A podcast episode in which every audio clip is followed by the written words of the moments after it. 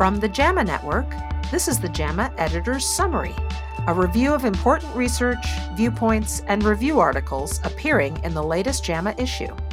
I'm Dr. Kirsten Bibbins Domingo, Editor in Chief of JAMA, and I hope you find this week's issue beneficial. Here's your host, Dr. Kristin Walter.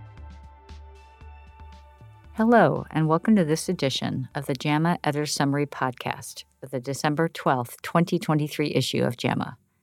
I'm your host, Dr. Kristin Walter, Senior Editor at JAMA. Let's begin with the original investigations. This week's issue includes three research articles and two research letters. The first research article by Dr. Mehra and colleagues is titled Aspirin and Hemocompatibility Events with the Left Ventricular Assist Device in Advanced Heart Failure.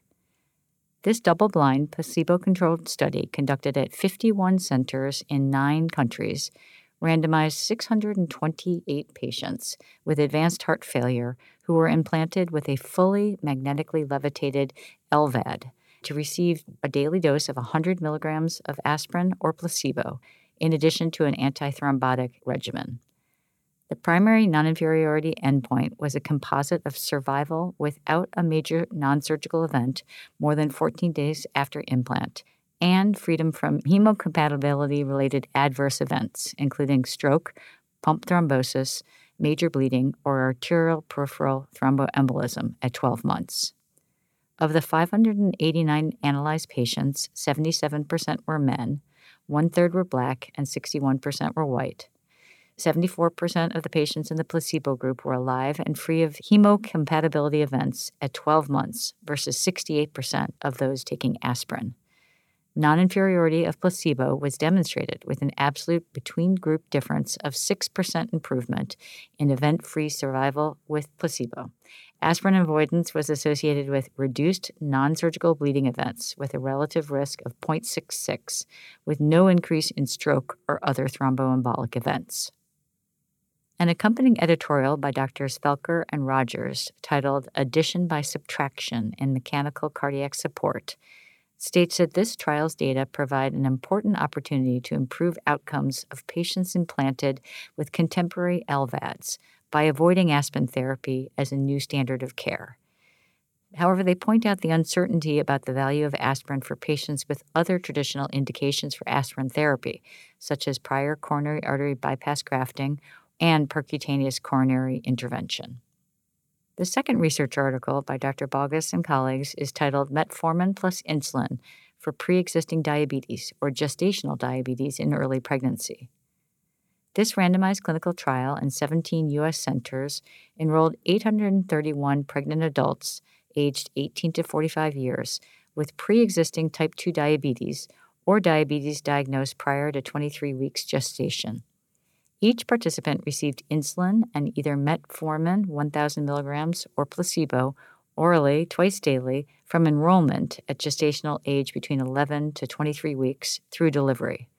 The primary outcome was a composite of neonatal complications, including perinatal death, preterm birth, large or small for gestational age, and hyperbilirubinemia requiring phototherapy.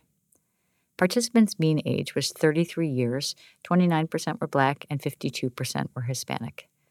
The study was halted at 75% accrual for futility in detecting a significant difference in the composite adverse neonatal outcome, which occurred in 71% of the metformin group and 74% of the placebo group. When individual components of the composite outcome were examined, metformin exposed neonates had lower odds of being large for gestational age compared with the placebo group. Dr. Denice Feig has an accompanying editorial titled Metformin for Diabetes in Pregnancy Are We Closer to Defining Its Role? The author explains that this study showed that adding metformin to insulin for pregnant individuals with type 2 diabetes was safe and resulted in better glycemic control and reduced births of large for gestational age infants. However, she emphasizes that the follow up of children of participants in the study will be essential to fully understand the long term risks and benefits of metformin for individuals with gestational diabetes and type 2 diabetes in pregnancy. The third research article by Dr. Metz and colleagues is titled Cannabis Exposure and Adverse Pregnancy Outcomes Related to Placental Function. This was an ancillary analysis of nulliparous individuals treated at eight U.S. medical centers. Cannabis exposure was ascertained by urine immunoassay using frozen stored urine samples from study visits. Positive results were confirmed with liquid chromatography tandem mass spectrometry. The primary composite outcome included small for gestational age birth, medically indicated preterm birth, stillbirth, or hypertensive disorders of pregnancy, ascertained by medical record abstraction. Of the 10,038 participants, 610, or 6.6%, had evidence of cannabis use. Approximately one third of them had cannabis exposure only during the first trimester, and two thirds had exposure beyond the first trimester. Cannabis exposure was associated with the primary composite outcome, 26% in the cannabis exposed group versus 17.4% in the not exposed group, with an adjusted relative risk of 1.27 in the propensity score weighted analysis after adjustment for socio-demographic characteristics, body mass index, medical comorbidities, and active nicotine use. In conclusion, maternal cannabis use ascertained by biological sampling was associated with adverse pregnancy outcomes related to placental dysfunction. The first research letter by Dr. Yan and colleagues is titled Prices for Common Services at Quaternary and Non Quaternary Hospitals. This study found that within the same geographic market, quaternary hospitals negotiated higher commercial prices than non quaternary hospitals for several common inpatient admissions and outpatient studies, but prices did not differ for screening mammography, which may reflect competition from non hospital imaging facilities.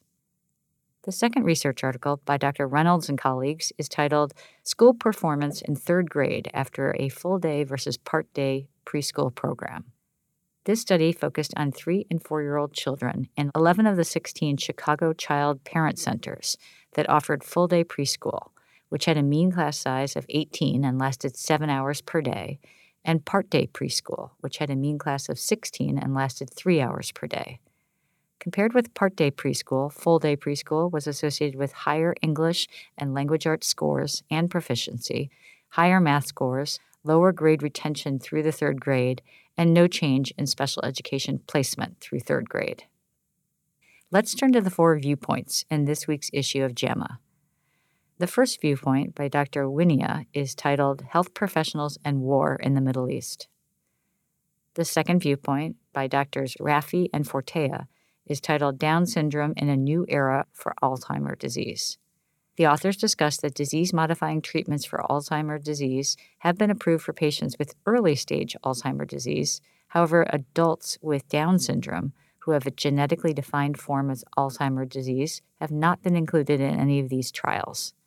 The authors state that people with Down syndrome have demonstrated willingness to participate in clinical trials and should be included in these studies and treatments.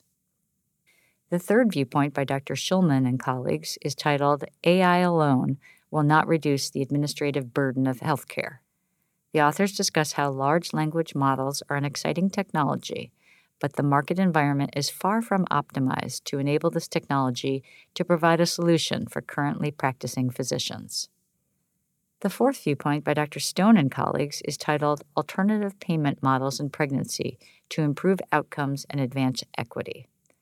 The authors discuss how U.S. lawmakers and healthcare administrators have issued calls to wean the healthcare system from fee for service in favor of alternative payment models, and that alternative payment models represent an opportunity to influence pregnancy outcomes at an urgent moment when maternal morbidity and mortality in the U.S. are disconcertingly high, particularly for Black and Indigenous birthing people.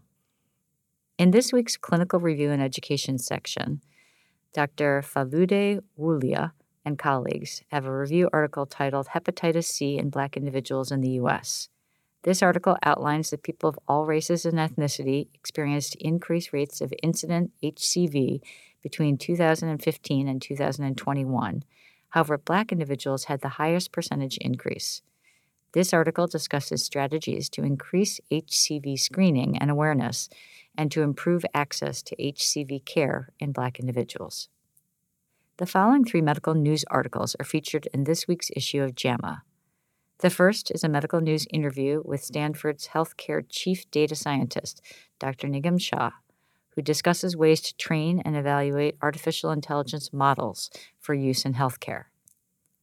The second medical news article, titled As Semaglutide's Popularity Soars, Rare but Serious Adverse Effects Are Emerging, discusses Wegovy, Ozempic, and other GLP 1 receptor agonists used for weight management and type 2 diabetes. The third medical news article is titled FDA Greenlights Tirzepatide, marketed as Zepbound for chronic weight management. Thank you for listening to this summary of the December 12th, 2023 issue of JAMA. A link to this issue can be found in the episode description. This is JAMA Senior Editor Dr. Kristin Walter. For more podcasts, visit jamanetworkaudio.com. You can also listen and follow wherever you get your podcasts. This episode was produced by Daniel Musisi.